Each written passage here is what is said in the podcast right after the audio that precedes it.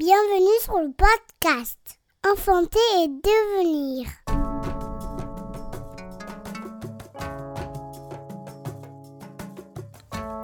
Bonjour et bienvenue sur le podcast Enfanter et devenir, un podcast dédié au récit de naissance à soi et au monde.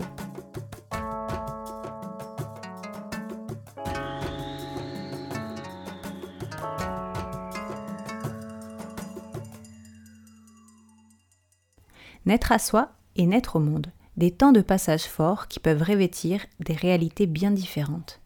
Je suis ravie de vous accueillir dans cet espace de parole qui se veut libre et authentique. Je m'appelle Laetitia Boivin, je suis une femme multipassionnée parmi tant d'autres. Doula, créatrice de Maman d'Alune et éducatrice Montessori. Je suis également la maman de quatre merveilleux enfants entre 13 ans et 6 mois, qui a vécu des enfantements qui m'ont transformée. À travers ce podcast, je souhaite accueillir les femmes et les hommes qui le désirent à venir compter leurs enfantements, libérer la parole, faire part de nos joies, de nos difficultés, lever les tabous. Je suis profondément convaincue qu'à travers la naissance se jouent des changements incroyables pour l'humanité. Dans ce 32e épisode, j'ai la joie d'accueillir Aurore d'Aspe, qui a choisi le titre Confiance et souveraineté. Ce n'est pas pour rien.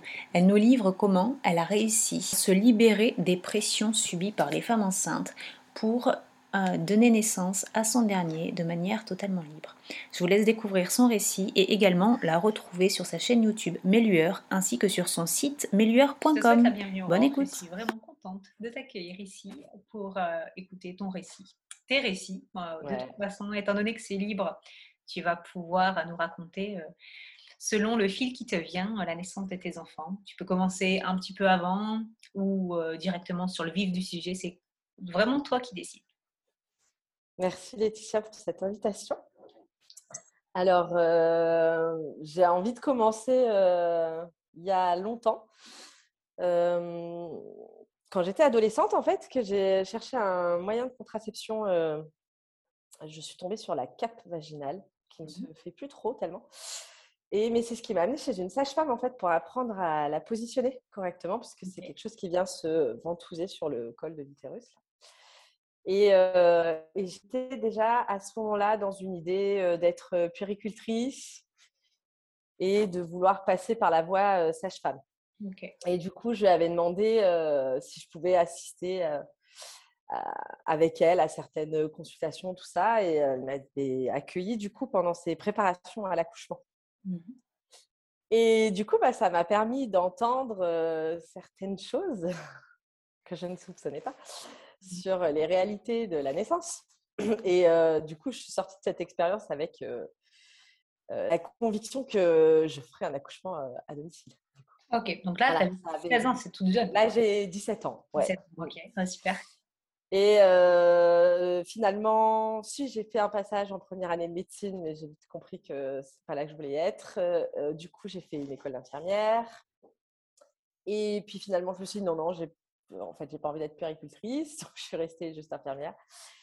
Et puis en fait, maintenant, j'ai plus du tout envie d'être infirmière, donc j'ai mmh. complètement quitté le, monde du soin.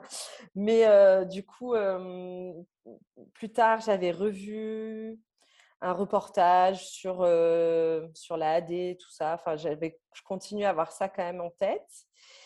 Et je me suis retrouvée infirmière libérale à accompagner, enfin à soigner du coup une, euh, maman qui avait accouché à l'hôpital et à qui il fallait faire des injections euh, mmh. Et qui avait prévu, elle, d'accoucher à la maison et finalement son accouchement a eu lieu à l'hôpital. Du coup, ben, ça a été une personne avec qui j'avais pu vachement échanger sur le sujet en disant, ah ben tiens, j'étais, ça y est, dans un projet de bébé, eh ben, je veux bien le contact de ta sage-femme, mmh, qui est une sage-femme assez connue euh, dans le milieu de la AD, parce que c'était dans le coin de Montpellier. Et euh, elle a eu, euh, il y a eu plusieurs fois des, problèmes de poursuite en fait à son égard. Mmh malheureusement. Mmh. voilà, c'était, c'était pas évident. Enfin, c'est une région. Enfin, il y en a de moins en moins de régions où c'est évident, mais c'était déjà très compliqué là-bas. C'était très mal perçu par le corps médical. Bref. Et puis, bah, je, au bout de deux ans et demi, euh, miracle se produit au moment où, évidemment, je ne m'attendais plus à être une maman. Mhm. Euh, donc, bah, je, je me tourne vers cette sage-femme. On démarre euh, la grossesse vers Montpellier et puis euh, plein de bouleversements dans notre vie ont fait que du coup, on quitte la région et on s'installe dans la Drôme, où il se trouve qu'à Cré, il y a quand même un, un bon crew de sages-femmes à domicile. Mais en fait, j'arrive à six mois de grossesse. Je Ouais. connais personne. Et puis, bah, j'ai pas de retour en fait de Sacha, mais les premiers contacts euh, ont- m'ont pas permis en fait de me sentir euh, sécure. Mhm. Et, euh, et puis, ben, de fil en aiguille, je crois que c'est via euh, la personne qui m'a fait mon atelier de portage, j'ai le contact d'une autre sage-femme qui ne faisait plus d'AD à ce moment-là et qui me recommande euh, la maternité de Die, qui était la, la toute dernière maternité, toute petite maternité de France, qui a Mhm. fermé depuis, et euh, étiquetée euh, naissance physiologique. D'accord. Avec le label euh, peut-être ami des bébés, quelque chose comme Non. ça ou non? Non, il n'y avait pas de labellisation, euh, mais elle était réputée comme, en tout cas, réceptive et ouverte, avec une baignoire, avec... enfin, Tu avais Voilà. l'adresse de quelqu'un qui euh, aussi, euh, quand tu quand as les petites adresses qui sont données comme ça, en général, c'est que les personnes ont été satisfaites. euh.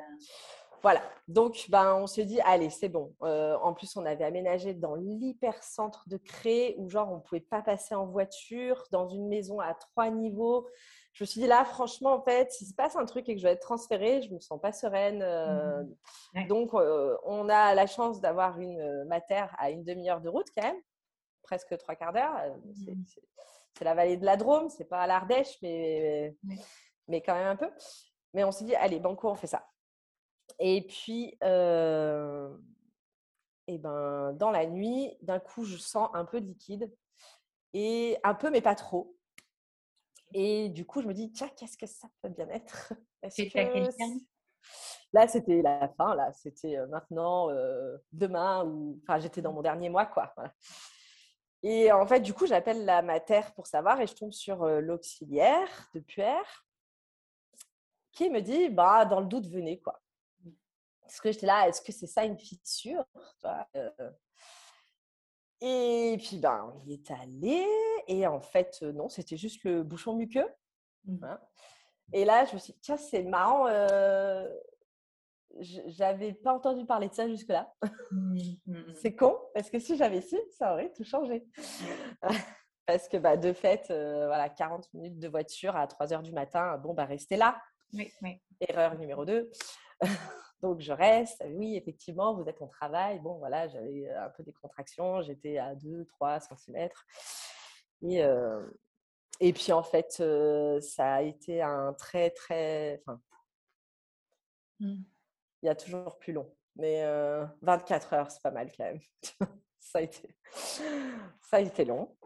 Ça n'avançait pas. Euh, J'ai pris deux ou trois bains, je crois. euh, Et, et puis, ben, au final, ça s'est fini avec la péridurale, avec euh, l'ocytocine. et puis, De synthèse, donc.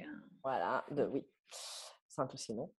Et, euh, et puis le moment où j'ai vu que la césarienne me pendait au nez, quoi, parce que euh, euh, j'ai poussé, euh, si on peut appeler ça pousser, pendant très longtemps, je sais plus, deux heures, trois heures, enfin un truc.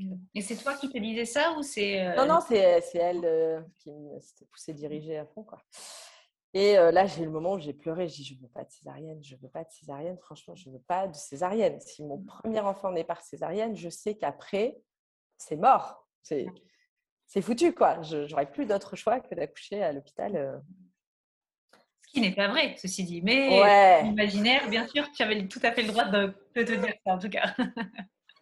En tout cas, c'est compliqué. hein. Déjà qu'accoucher à la maison euh, sans césarienne, c'est compliqué. Là, tu te rajoutes un challenge de ouf. Et, euh, et donc, euh, je ne sais plus ce qui s'est passé. Changement de gynéco. Mm. Et euh, donc là, j'ai su par la suite qu'il a mis euh, la pression sur la sage-femme pour qu'elle me fasse une épisio, qu'elle a euh, essayé de tenter de ne pas la faire en lui disant mais non, c'est tout mou, je ne vais pas faire une épisio là-dessus. mais elle a quand même coupé un petit peu pour lui faire Mmh plaisir et qu'il lui foute la paix. Ma sage-femme après m'a confirmé qu'effectivement c'était pas une fille, enfin c'était pas une, une grosse incision, mais bon, enfin ça a quand même été fait. Quoi. Mmh. Et ça m'a pas gêné, il n'y a pas eu plus de conséquences que ça, mais euh, après quand j'ai reconstruit tout ça, je me suis dit putain c'est quand même ouf en fait, euh, tu te fais couper pour euh, satisfaire juste le gynéco alors que ça sert à que dalle. Et donc ce même gynéco euh, qui finalement, alors certes, ça a mis fin à l'accouchement, mais euh, ça s'est fait avec une compression manuelle. Mmh. Assez, elle était vraiment coincée dans mes côtes, vraiment très haut. Évidemment, comme toute patiente euh, soignante, je me suis fait rater euh, mes, mes perfusions, je me suis fait rater euh, l'épidurale, il a dû repiquer deux fois. Ça, je, je, je l'ai dit à un moment euh, pendant l'accouchement, j'ai dit, j'aurais jamais dû être infirmière. On rate tout le temps les infirmières. Et, Elles euh, connaissent bien. Bon, c'est ça ça. passe. je sais que ouais, si, j'avais une infirmière ou un médecin entre les mains, c'est celui-là que j'aurais raté quand il fallait poser un cathéter. Euh, bref, donc il s'y reprend à deux fois. Mais alors du coup, ils m'ont mis l'ocytocine de synthèse avant de me poser la péridurale. Donc là, j'étais avec des contractions autrement plus douloureuses. Et là, rester assise sans bouger pour qu'il se te pique à deux reprises, c'était Mmh assez ardos. Et, euh, et donc, mais je sentais toute la douleur au niveau des côtes et à chaque fois que je respirais, c'était insoutenable. Donc, effectivement, en fait, hein, quand il a pressé sur mon bide, euh, t'as- Lisa, elle est, elle est descendue et après, elle s'est engagée, elle est sortie. Mm. Mais euh, clairement, euh, euh, c'est la douleur que je retiens le plus de tout mon accouchement. C'est le moment où il m'a écrasé le ventre. J'ai hurlé, j'ai douillé grave. Quand j'ai su par la suite que c'était même carrément illégal, euh, j'ai eu un peu les boules. Les fameuses violences obstétricales dont euh, on commence à entendre parler, mais qui Ouais. euh, ont eu vraiment de bons jours pendant longtemps. Mmh, oui, et puis qu'il y en a encore, hein, Ouais, ouais, tout ce que je c'est peux sûr. entendre. Et donc voilà. euh, donc du coup, première, euh, premier accouchement, naissance de Lisa. Et alors après, c'est sûr que du coup, la maternité de dit, euh, en fait, c'est, j'ai entendu, bah, comme partout, hein, tout et son contraire. Mmh.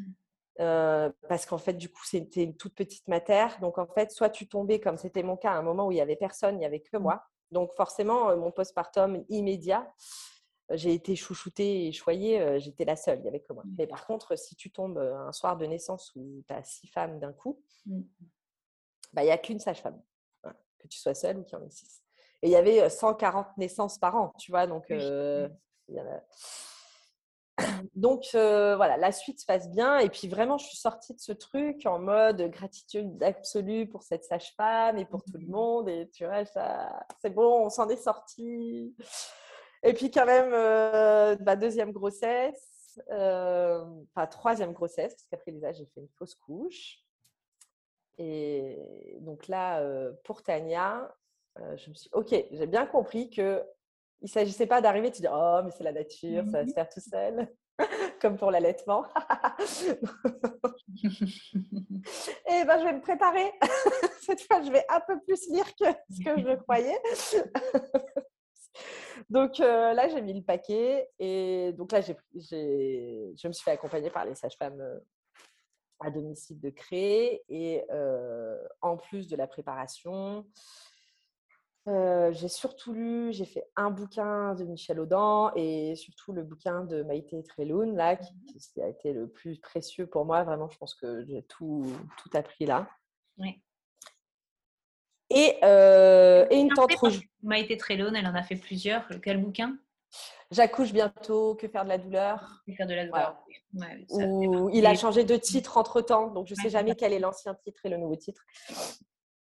Et, euh, et j'ai fait une tente rouge aussi. euh, euh, une copine d'Oula dans le Haut-Diwa m'envoie un mail, un mail groupé pour dire qu'elle propose des tentes rouges autour de la naissance. mais du coup, de chez moi, ça faisait plus d'une heure de route. Et alors là, euh, vraiment, le Haut-Diwa, là, c'est vraiment les routes de montagne comme ça. Et euh, je dis, à huit mois de grossesse, euh, c'est chaud quand même. je dis, par contre, j'ai plein de copines ici. Si toi, tu peux venir, Ouais. Attends, on peut se faire un truc. Elle m'a dit, bah, carrément, vas-y. Et puis alors vraiment le truc qui s'est fait euh, trop simple, trop fluide, trop facile. En très peu de temps, ça s'est organisé. Moi, j'avais un grand garage. On s'est aménagé ça dans mon garage. Et on était huit ou neuf femmes, un truc comme ça. Mmh. deux primipares. Et il y avait que deux d'entre elles qui avaient eu plusieurs accouchements. Et, et, je crois qu'en tout et pour tout, il y a eu trois récits d'accouchement positifs. Et, donc, ça a permis à certaines copines qui pensaient qu'elles avaient mmh. comment dire, guéri leur traumatisme et qui se sont rendues compte que pas du tout. C'était encore bien là, bien vite. C'est assez impressionnant dans des espaces comme ça où tu es vraiment libre, où tu sens que tu peux te lâcher, de voir ce qui peut ressurgir et émerger. Ouais. Mmh. Donc, du coup, ça a été précieux pour, pour toutes celles qui avaient voilà, encore des choses à soigner et d'en prendre soin après, du coup, d'être prêtes pour leur accouchement. Et, et, les, deux, les deux qui n'avaient encore jamais enfanté aussi, notamment une qui était qui l'a dit à la fin, fin du cercle, hein, elle a pleuré tout le long, je crois. Et elle était là. J'étais un peu en mode, mon accouchement, c'est, mmh. c'est pas encore, sauf que c'est dans un mois en fait. je, vais peut-être m'en occuper. Et, euh, et ça lui a quand même permis euh, d'avoir un, un, accouchement aussi physio que possible qui s'est terminé par une péridurale, mais elle était quand même satisfaite dans l'ensemble. Mais du coup, un premier, un premier pas euh, vers sa, sa, deuxième naissance qui s'est passée à domicile. Et voilà, je pense que ça a fait partie de nous. Mais elle me l'a bien dit quoi, à plusieurs reprises. En fait, si j'avais, si j'étais pas venue à cette soirée, ça aurait été une charpie, mon accouchement. Je... Et, et, franchement, tout le long, je me disais, le, cadeau, quoi. Le cadeau, quand c'est ta première naissance, d'entendre tous ces récits. Enfin, j'aurais tellement aimé avoir ça. Mmh, complètement. Et puis, bah, clairement, moi, je pense que, en plus, Tania, il y avait une découverte à la troisième écho d'un kyste ovarien mmh. qui a rajouté un peu de piment dans tout mmh. ça où il, a, il y a eu la période où on a vu le moment où ça allait être, ça allait contrecarrer en fait le projet d'AAD. Donc voilà, une bonne dose de stress en fin de grossesse. en plus, Lisa, elle était née dix jours avant le terme. Et, et, du coup, quand il y a eu la datation pour Tania, j'étais un peu en mode oui, oui, oui, ça me va. Mmh. Sauf que Tania, elle a dépassé la date, elle. Ah, elle a dépassé leur date, mais euh, comparé aux miennes, euh, on était bon en fait. Donc je me mmh suis dit, ah, ça y est, j'ai compris pourquoi c'est important de... Ah de... venir noter, nous, euh, nos cycles et la date qu'on pense et de venir contester en fait la toute-puissance de l'échographie qui est vachement moins fiable que, mmh que nous. Donc, ça a rajouté aussi encore du suspense. Donc, elle s'est bouffée un paquet d'échographies, euh, Tania, du mmh. coup. Entre l'histoire de son kiss, le dépassement de terme et tout. Euh. Et, euh, et, je crois que pour finir, j'avais appelé mon homéopathe de Montpellier en lui disant Vous n'avez pas un petit truc pour moi? Mmh. Donc j'ai mangé une petite dose, euh, je crois que c'était du pulsatilla, mais je me souviens pas exactement, mais euh, une petite dose d'homéopathie. Je me suis massée au palmarosa euh, à fond les ballons. Je sais mmh. plus ce que j'ai fait. Ah, une essentielle qui est réputée aussi. Ouais. Sachant que moi, c'est quelque chose que j'aime beaucoup quand on, me demande en tant que doula si j'ai pas une petite astuce naturelle pour un déclenchement. Je fais, ah, si tu déclenches, c'est pas naturel. Mais bon, après, tu as plein de choses naturelles qui peuvent être bien et qui peuvent te permettre oui. Et puis, et puis au final, je pense que vraiment ce qui a débloqué, j'étais au bout, de, au bout du rouleau. quoi. C'était vraiment, c'était fin de grossesse. Je putain, là, faut qu'elle sorte. J'en peux plus, j'en peux plus, j'en peux plus. J'étais ah, avec mon énorme ventre. Et, et c'est sur le groupe d'AD, je crois, euh, groupe euh, Facebook, où j'en parle. Et où du coup, il y a eu plein de messages de femmes qui disaient Ah, ça y est, Là, euh, ça veut dire mmh. que tu vas accoucher en fait. Un peu plus. message de craquage là, ça arrive. Mmh et puis, euh, et puis le message d'une femme qui me disait que elle, ça avait été pareil pour elle et que sa sage-femme lui avait permis de euh, d'intégrer, de conscientiser mmh que c'était potentiellement sa dernière grossesse. Et, et je ne me rappelle plus exactement le terme de son message, mais je sais que quand je l'ai lu, il s'est passé un truc où ça a fait Ah putain, mais... Mmh. et Tania est née dans la nuit, tu vois. Donc, il y avait effectivement un petit truc qui bloquait.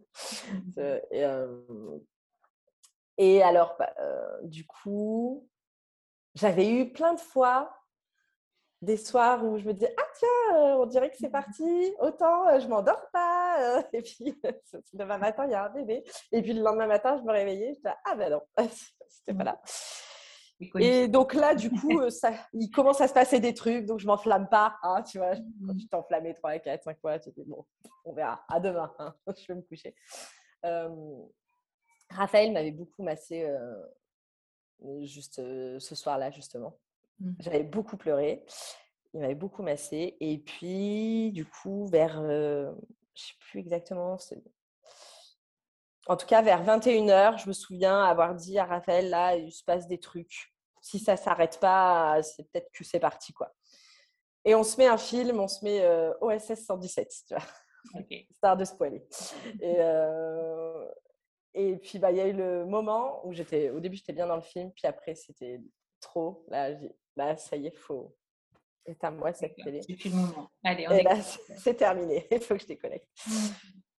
Et donc, euh, on avait allumé le poêle. Il ne faisait pas particulièrement froid, mais je tenais à ce qu'il fasse particulièrement chaud. Mmh. C'était bien chauffé. Là, à partir de là, il a commencé à mettre un peu la musique. Et puis, ça commençait à vraiment s'intensifier. Et il me disait, tu veux pas qu'on l'appelle la sage-femme? Ça, non, non, non, non, non, c'est bon, c'est bon. Puis peu de temps après, j'ai dit si, si, vas-y, c'est bon. Là, il faut, faut l'appeler. Et là, ça n'a pas loupé. Du moment où on a appelé la sage-femme, bah, ça s'arrête. Mmh. Et ça, voilà, on a appelé trop tôt. bon, bah, j'ai la dalle. C'est le petit break. Et euh, au début, je, me l'ajoute, tu sais, sur les conseils de la sage-femme, le petit carreau au chocolat, une tisane avec du miel. Donc, il m'amène ça. Puis, je dis, non, mais j'ai trop faim. Amène-moi un bol de muesli. truc conséquent. Et du coup, ma sage-femme arrive et me voit en train de manger mon bol, tu vois. elle me dit, ah, mais tu manges T'en es loin, tu vois. C'était vraiment... Alors, pour info, moi, euh, je pense que deux, même pas deux heures euh, avant l'arrivée de ma troisième, je m'enfilais un petit déj de ouf. Et euh, clairement, voilà. oui, c'est rare, mais ça arrive d'avoir eh ben, tu vois, elle est arrivée vers 11h30. Non, on a appelé vers 11h30. Elle est arrivée à minuit et demi. Ok. Et deux heures après, Tania était née. Voilà. Parce qu'en plus, je dis, tu veux m'examiner? Elle me dit, non, non, c'est bon, c'est pas la peine. Ah tu es en train de bouffer, euh, je ne vais, pas, vais pas aller regarder ce qui se passe. ok? Bon, ben voilà, du coup, je, fais, je danse euh, à côté de mon poêle tout chaud, je fais des petites respirations, tout ça. Je suis mon corps, quoi. Et puis là, je plonge à fond dedans et pendant des tas de moments, je sens en fait que je sens que je peux basculer et que je suis sur le fil à plein de moments. Et là, je mesure à quel point, pour Lisa, j'étais dans la souffrance tout le long et que en fait, je, je résistais aux contractions. Tu vois, mmh. c'était ah, elles arrivent, ah! tu vois, et que là, je sentais que je pouvais il y avait plein de moments où j'aurais pu repartir là-dedans et où j'ai pu du coup me dire non, non, euh, vas-y, vas-y, rentre dedans, rentre dedans, euh, mmh. respire ton truc, euh, relâche tout. Et, et je me suis ah ouais, ça n'a rien à voir. Et là, en fait, je me suis rendu compte que, ah, effectivement, entre chaque contraction, ça s'arrête. Mmh, mmh, tu vois, j'ai eu l'impression pour Lisa, j'étais dans une douleur constante, permanente. tu n'avais pas le temps de redescendre et de. Et non, tu crispais tellement que tu Ouais, j'étais tendue tout le temps. Alors que c'est mmh. quelque chose qui est complètement bluffant. Quoi. Entre deux contractions, tu peux, j'ai envie de dire, presque, euh, mmh. presque oublier. c'est ça. En tout cas, euh, j'ai vraiment pu mettre à profit ce temps pour euh, récupérer. Alors, je ne pouvais pas rester allongée. parce que je m'étais dit justement, c'est temps entre contractions, mais quand la contraction suivante arrivait, alors là, être allongée et me relever, c'était un truc de fou. Donc, je restais debout, je restais debout, mais je, je, m'appuyais sur le dossier de mon canapé, là. Donc, je me mettais un peu en équerre, comme ça, là, ça m'allait super bien. Et puis, il y a eu un moment où là, j'ai eu le besoin de m'allonger sur le côté au sol. Donc, ce que j'ai fait.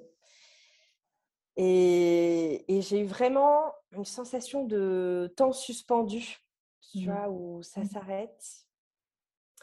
Et là, j'ai compris aussi euh, à quel point euh, c'est, c'est- ça peut être vraiment, euh, comment dire,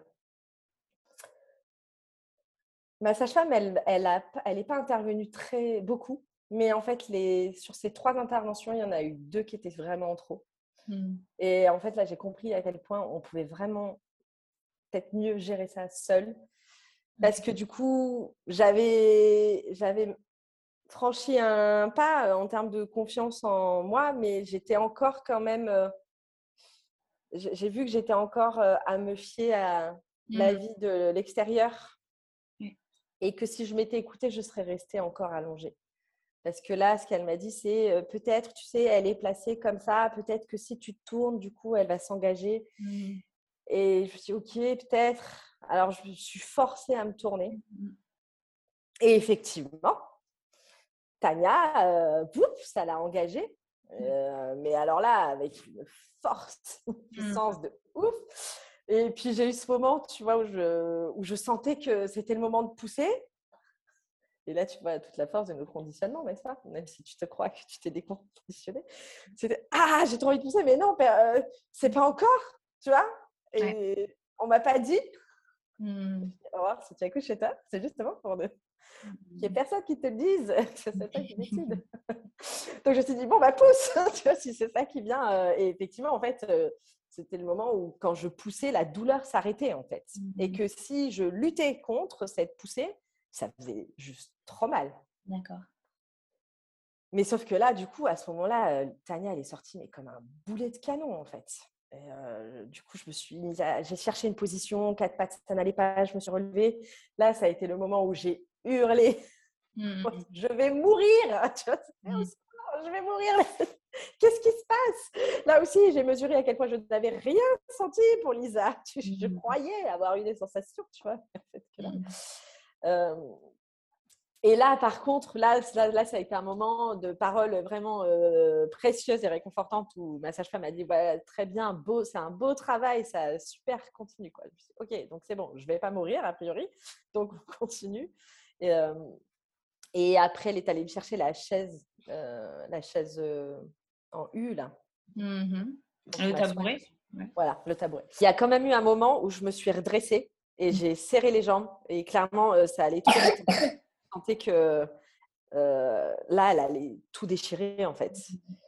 Donc j'ai retenu, tu vois. Et c'est un peu euh, ça que je me suis dit euh, que peut-être si j'étais restée plus longtemps allongée au sol, j'aurais pu laisser le temps à mon périnée de s'ouvrir, euh, d'avoir plus le temps là-dessus, quoi. Euh, bah, parce que clairement, il y a eu une petite déchirure. Mais je Mhm. pense que si je n'avais pas retenu à ce moment-là, euh, Ah oui. euh, ouais.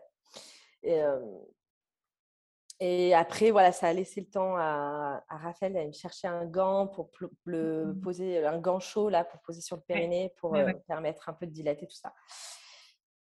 Et, euh, et voilà, hein, vraiment, c'est- tout ça, ça allait super vite. Et, euh, et donc, bah, du coup, ça a duré moins de 7 heures. Après, on est allé sur le canapé. Et alors là, euh, là j'ai perdu totalement la notion du temps. Tania était dans les bras de son père et la sage-femme était un peu, selon moi, Mm. obnubilée par mon placenta. Ah oui. Et, euh, et euh, donc, à un moment, je dis, bah, vas-y, je, je mets Tania au sein. Comme ça, elle va téter. Et... Ça va te refaire des contractions qui vont aider Voilà. à vivre. Hein. Ça, ouais, ça. Puis elle, elle était là. Alors là, la priorité, c'est c'est le placenta, en fait. Pas téter. Et moi, j'étais là. Et justement, ça va ensemble. on ne se comprend pas. Et, euh, et puis, au final, en fait, ce que j'ai su après, c'est que là, on était déjà à 40 minutes Ok. Entre la naissance et la délivrance. Donc, elle avait déjà dépassé sa limite de 10 minutes. Ouais. Donc, elle commençait à stresser. Mm. Et en fait, elle est allée chercher la chaise. euh, et c'est vrai qu'après, quand j'y ai repensé, c'était complètement con. J'étais allongée sur le dos, elle me demandait de pousser, tu vois. euh. et en fait, je me suis levée. et je crois que j'ai même pas eu le temps de m'asseoir que pouf, le placenta est sorti. Donc, euh, donc comment elle était sereine avec ça. puis, euh, et, et puis, par contre, là, je me souviens plus du coup comment ça s'est passé au niveau du clampage, du cordon, tout ça. Bref. Mmh. Euh... amour devant ton bébé, on te laissait tranquille. Voilà. Et toi, le reste. du coup, là, il devait être 4 heures du matin, je crois, quand elle est partie. On est allé se coucher. Et euh, si, bah, du coup, Lisa était là. Alors, bah, ça, c'est pareil, tu vois, j'avais mis en place un, un, système de roulement de permanence pour qu'il y ait tout le temps quelqu'un euh, présent à la maison, donc des mmh. copines de confiance, le, le, frère de Raphaël ou quoi, pour, pour être présent au cas où au moment de la naissance pour, pour Lisa. Et bien évidemment, Tania a attendu que tout ce beau monde ne soit plus là pour être tranquille. et, euh, et, du coup, bah non, c'était dit euh, tant pis, Lisa sera là, quoi. Et puis c'est tout en fait. Et en fait, Lisa s'est réveillée au moment où j'ai vraiment commencé à pousser des gros hurlements sur la fin, en fait, le dernier quart d'heure. Raphaël est vite allé lui mettre un dessin animé. Mmh et après, il est revenu. Et, et puis, bah, du coup, elle était là tout de suite avec Tania. Donc, ça, c'était vraiment super chouette. Mmh. Et puis après, elle nous a montré, ça, c'est un truc dont je me souviendrai toujours, la sage-femme, elle, elle, a vraiment pris le temps de bien déployer le placenta avec la poche. Elle nous l'a montré et tout. C'était vraiment trop, mmh. trop beau à voir. Et donc voilà, ça c'était la naissance de Tania. Et puis, euh, bah, les suites immédiates se, sont plutôt bien passées. Et puis, euh, le long terme a été plus compliqué. J'ai fait un gros burn-out avec une bonne dépression. Mmh. Et du coup, pour moi, il était totalement exclu qu'il y ait euh, de mmh. nouveau un bébé. D'accord. voilà. Même si avant ça, j'en voulais quatre. Mmh. Là, non, on va s'arrêter à deux. Et puis, et puis bah, en fait, il s'est invité pas, tout seul, forcément, mais c'est lui qui a décidé. Je comprends l'idée, je comprends. Elles ont combien d'écart du coup, tes grandes? Tout le monde a trois ans là. Ok. Trois ans d'écart, ouais. Euh, si je m'étais toujours dit si j'avais dû avoir un troisième, j'attendrais que Tania ait quatre ans. Mais en fait, voilà, ça s'est fait tout pareil. Donc on s'est retrouvés confrontés aux mêmes difficultés de cet écart d'âge, euh, euh, trois, ans à la naissance. Mais comme on a redistribué les cartes en termes de vie professionnelle, répartition des rôles et des tâches au sein du couple, tout ça, voilà, là, ça se, ça se vit mieux, forcément. On est vraiment deux maintenant. Et, et donc, bah, par contre, pour Arthur, on avait quitté la Drôme et on est arrivé en Bourgogne où c'est un vrai désert. Pour la Nous sommes dans la même région. Voilà. Bien d'accord. Et, j'ai même, du coup, euh, à, travers euh, plusieurs personnes que j'ai rencontrées, euh, c'est même au-delà du désert, c'est limite pour chasser, quoi. Hein. Il y a vraiment une volonté de d'empêcher toute femme de d'accoucher librement chez elle. Enfin, j'ai entendu parler du grand chef de la maternité qui, qui est capable d'aller chercher des dossiers pour aller voir mmh. comment se fait-il que cet enfant soit né à domicile. Ah, d'accord. Nous, on n'a pas ça dans le coin, dans la ville. Mmh. Bah là, euh, Côte d'Or, euh, c'est un peu ça. Et mmh. même des récits du coup de, de mamans qui, qui ont du coup fait des, des ANA, des accompagnements non accompagnés, et qui, une fois arrivent à la maternité pour faire les, les guteries ou les, les, les consultations, tout ça, euh, se sont vus enfin, ont eu peur en fait euh, de mmh. euh, pouvoir repartir. Euh, du coup, ça, je me suis dit, je veux pas de ça pour mon postpartum. bien sûr. je veux pouvoir être sereine à ce niveau-là. Et du coup, ben, on m'avait parlé de la sage-femme de Lyon qui se déplaçait jusque-là. Oui, et c'est vrai que pour le coup, euh, nous aussi, euh, jusqu'en Nièvre, donc tu vois, à plus de deux heures et demie, à presque trois heures de route. Elle venait, elle venait jusqu'à chez vous, la même? Ah ouais. Je pense. Ah ouais, dis donc. Et ben, du coup, on s'est dit, nous, en fait, on est prêts pour euh, faire ça tout seul. Mais il nous faut un, il nous faut une sécurité en fait. Donc, mmh plein, plein de personnes qui la connaissent, qui l'ont eu ou qui ont entendu des. Voilà, étaient un peu. On va dire, c'est ça dépend ce que tu veux. Voilà. Si tu as mmh besoin d'être choyé, accompagné, c'est pas la bonne. Et, et si tu as juste besoin de quelqu'un qui vienne là après pour voir si tout va bien, euh, bah, c'est parfait, c'est ça que je veux. Mhm. Donc, c'est ce qui s'est passé. Arthur, il est né en 5 heures aussi. hein, donc, euh, donc, elle n'était pas là pour la naissance. Elle était déjà réputée pour jamais être là à l'arrivée des bébés. Donc, euh, on s'est dit avec une heure et demie de route, on ne s'attend pas à ce qu'elle soit là. Par contre, j'étais très contente qu'elle arrive après. Là-dessus, euh, voilà, donc Arthur, je m'étais mis un film que j'avais commencé la veille, que je venais de finir. Euh, un film qui a, été, qui a joué un grand rôle. Ah oui. Ouais, ouais, ouais. Sur, je ne vais pas re- rentrer euh, dans les détails, mais parce que du coup, on traversait. euh, on était plutôt en phase de séparation avec euh, le papa, euh, déjà au moment de la conception. Et, euh, et donc, au moment de la naissance, enfin, moi, la grossesse a été terrible. J'ai été tellement malade. Et du coup, ça m'a. Enfin, la, la- conclusion du film m'avait vraiment amené sur. euh, comment dire? Un autre niveau de lâcher prise et de euh, ce qui est là, c'est là, en fait. Et, et je, je, je- d'arrêter de fixer, tu vois, sur euh, Ah, ça, ça m'énerve, je veux que ça change. Dire, ah, ben ça, c'est comme ça. Voilà. Et en fait, du coup, ça. Quel était donc ce film au final? Les femmes de l'ombre. Ok. Ah, attends deux secondes. Oui? Euh, moi, après, il faut que j'aille chercher Arthur à la crèche. euh, je ne sais pas, vers 17h. Mais j'ai plus de place dans la voiture. C'est plein de sièges auto. Désolée. Mm. Le voisin qui me saoule. Non, j'ai pas euh, besoin d'appuyer sur play. Donc, je je les femmes de l'ombre, oui, en fait, c'est euh, une histoire vraie hein, de, des trois femmes noires qui ont travaillé à la NASA à l'époque de la ségrégation euh, en Louisiane, en plus. Tu vois, c'est, euh, euh, et euh, J'ai Et j'ai de- enlever, excuse-moi, je suis un boulet. j'ai voulu enlever, un- tu sais, j'ai des espèces de pubs pop-up là. Il y a un truc au féminin.com, j'ai voulu l'enlever. En fait, du coup, bah, ça réduit, mais je sais pas. En haut à droite, affichage. Tu dois avoir, euh, Le boulet, quoi. Et ben, il veut pas me le remettre en grand. C'est fou, quoi. Quand tu cliques sur affichage, tu as quoi Et ben, pas- il me marque en tout petit ou en tout petit. Intervenant galerie, mode écran. C'est juste ouf. quoi. Normalement, ça ne doit pas gêner l'enregistrement. Ouais, bah, j'espère. Ouais, c'est bon, là, c'est revenu bien. C'est revenu?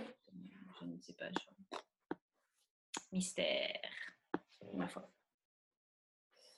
Du coup, les femmes de l'ombre, Ouais. ouais. Donc, voilà. Et, euh, et en fait, du coup, c'est comment euh, elles, euh, elles vivent cette période euh, Mhm. dans leurs conditions et euh, comment elles réussissent malgré tout à faire euh, basculer une institution comme la NASA.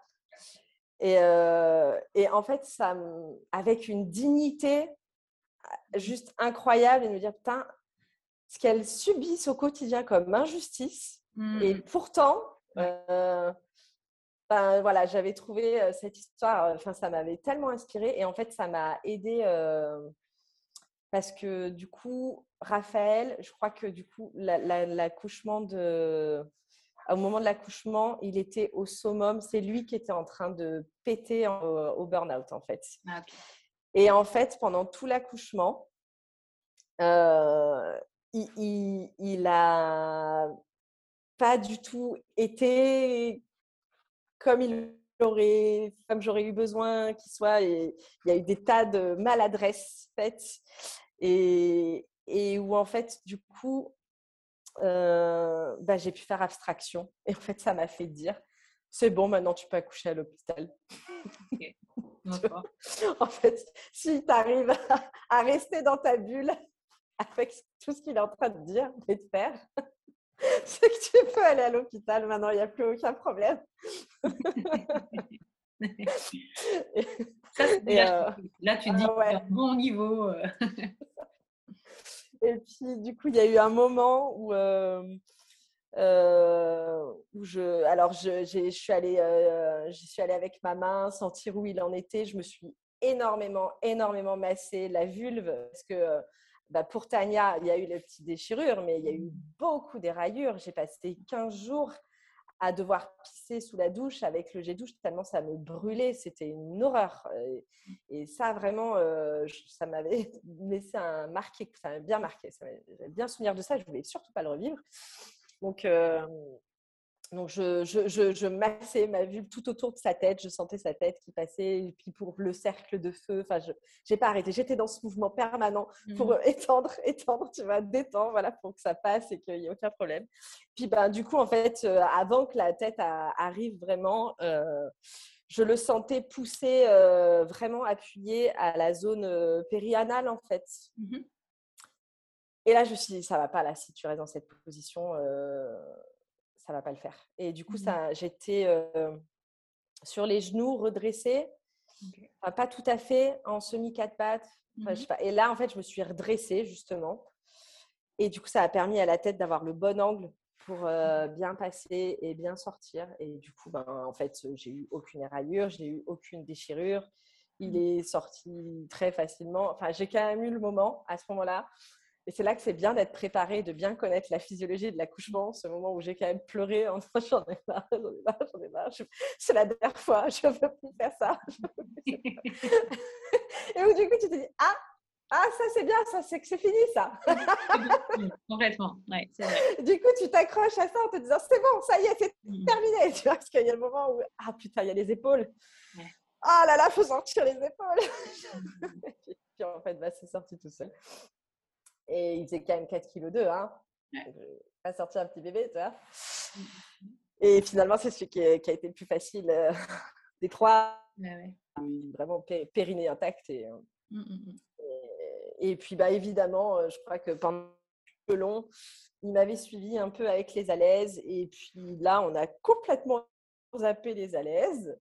Euh, et donc, c'est le canapé qui a pris toute la poche. Oui, parce que, par contre, pour lui, j'ai percé avant. j'ai percé avant, euh, donc j'avais perdu pas mal de liquide et puis après comme il est descendu, il a bouché euh, et ça a mmh arrêté de couler. Donc ce qui fait que j'ai complètement oublié la poche des os, sauf que bah, après j'ai retrouvé c'était inondé. Et ça, je me souviens, pour la petite histoire pour Tania, mmh. euh, la poche des os s'est percée au dernier moment. Mmh. Et ça a vraiment fait plaf, tu vois, et ça m'a fait paniquer. «Oh, qu'est-ce qui vient de se passer? Qu'est-ce que c'était? C'est bon, c'est bon, tout va bien. c'est la poche de vélo. C'est génial, c'était vraiment. La quantité de comme ça peut être impressionnant, quoi. La et puis comme tu dis, que ça éclate et je sais pas. ah ouais, ça a vraiment fait le bruit du ballon qui éclate. Euh, c'était ah, dingue. Et, euh, et puis ben là, du coup, les filles s'étaient réveillées. Lisa s'est occupée de Tania. Et puis après, on les a vues en haut des escaliers. C'est bon, mmh. ça y est, c'est fini. Donc, euh, du coup, bah, elles, nous ont rejoints de suite. Et, et puis, ben, là, par contre, j'avais beaucoup de contractions pour le placenta qui me faisaient super mal, mmh vraiment. C'est vraiment la phase où j'ai eu le plus mal de l'accouchement, c'est ces contractions-là, parce que j'arrivais pas du tout. Là, j'arrivais plus à, être dedans et à les accueillir et tout ça. Et en fait, là, je les subissais. Et donc, j'ai essayé un peu de tirer, mais vraiment, j'avais peur de tirer trop fort et de me lancer dans une hémorragie, tu vois. Et, et du coup, là, c'était. J'attendais impatiemment la sage-femme, tu vois. Mmh j'avoue, pour le coup, euh, je voulais faire un placenta lotus. Mmh euh, et en fait, elle est arrivée, elle m'a dit Oh, ben, on, va couper le cordon, ça va aider. J'ai Oui, vas-y, vas-y, vas-y, il faut qu'il sorte, j'en peux plus. Mmh et, puis elle, elle a tiré par contre, tu vois, elle y est allée bien. Franchement, ah oui, j'aurais, j'aurais pas eu le courage de faire ça. Ça faisait combien de temps du coup? Une heure. Une heure, ok. Voilà, il y a eu une bonne heure. Et, euh, donc le cordon était vraiment blanc transparent. Euh, mmh. Arthur, il avait bien eu euh, récupéré tout son sang. Mmh. Et d'ailleurs, j'avais trouvé une sage-femme quand même à Beaune qui avait accepté de me suivre pendant la grossesse, en plus de la sage-femme de Lyon, et de me suivre pour le postpartum du coup. Mmh, et elle a halluciné en fait de la couleur d'Arthur. Elle n'avait jamais vu mmh. un bébé aussi rouge, un, bon bourguignon quoi. Et, et, donc voilà, après, je suis allée me coucher avec mon bébé. Mmh. Et genre le lendemain, c'était prévu que les filles partent chez les grands-parents, justement. Et du coup, bah, c'était nickel. Elles ont pu être là pour la naissance euh, pendant ouais, un ou deux jours. Et puis euh, mmh. après, de partir et de nous laisser cinq jours euh, avec la maison calme, que tous les deux on puisse récupérer. Vraiment, Raphaël, il était sur mmh. les rotules. Et voilà, c'était chouette. voilà. Quel beau récit. C'est chouette. Et puis c'est hyper euh, rigolo comme la progression que, que tu as pu vivre en, trois naissances avec. Euh, tu, tu, parles bien, je trouve, euh, ben, voilà, de ton état d'esprit qui est hyper. qui, qui, suit vraiment une progression, si tu veux, j'ai envie de dire, hyper fluide, quoi, tu vois. dire, allez, bon. Et en même temps, tu as toujours eu envie. Enfin, tu vois, c'est quand même euh, assez, assez dingue que finalement, euh, la AD, c'était quelque chose qui te parlait depuis le départ. Mmh. Et que bout à bout, euh, voilà, c'est un, beau cheminement, un beau cheminement. Bah, tu vois, après la naissance de Tania, mmh. je m'étais dit ça justement. Je fais, franchement, là, c'est un accouchement parfait. Mmh. Ouais. en fait, là, rien que pour. C'est bon, je peux m'arrêter là, je peux ne plus avoir d'enfants. Et même, je préférerais ne mmh. surtout pas, enfin, une fois quand tu as vécu un accouchement comme ça, tu n'as pas envie euh, d'en mmh. vivre un autre. Euh, je, comprends. en plus, à ce moment-là, j'avais plusieurs copines qui avaient fait AAD pour les premiers et mmh. un troisième qui s'était fini en césarienne d'urgence. Et je me dit, ah là là, ça, doit être vraiment chaud quand tu as connu euh, une naissance physio de basculer là-dessus. Et c'est pas la première fois. Enfin, moi, je m'étais posé la question après mon deuxième qui était qui était vraiment la naissance parfaite aussi, tu vois. Euh, enfin, moi, en tout cas, j'ai vraiment souvenir de m'être dit, oh, je pourrais le faire mille fois, mais le jour même, quoi, tu vois. Je me suis pas dit ça du tout après ma troisième, et pas après ma quatrième non plus. Comme quoi, euh, ça change.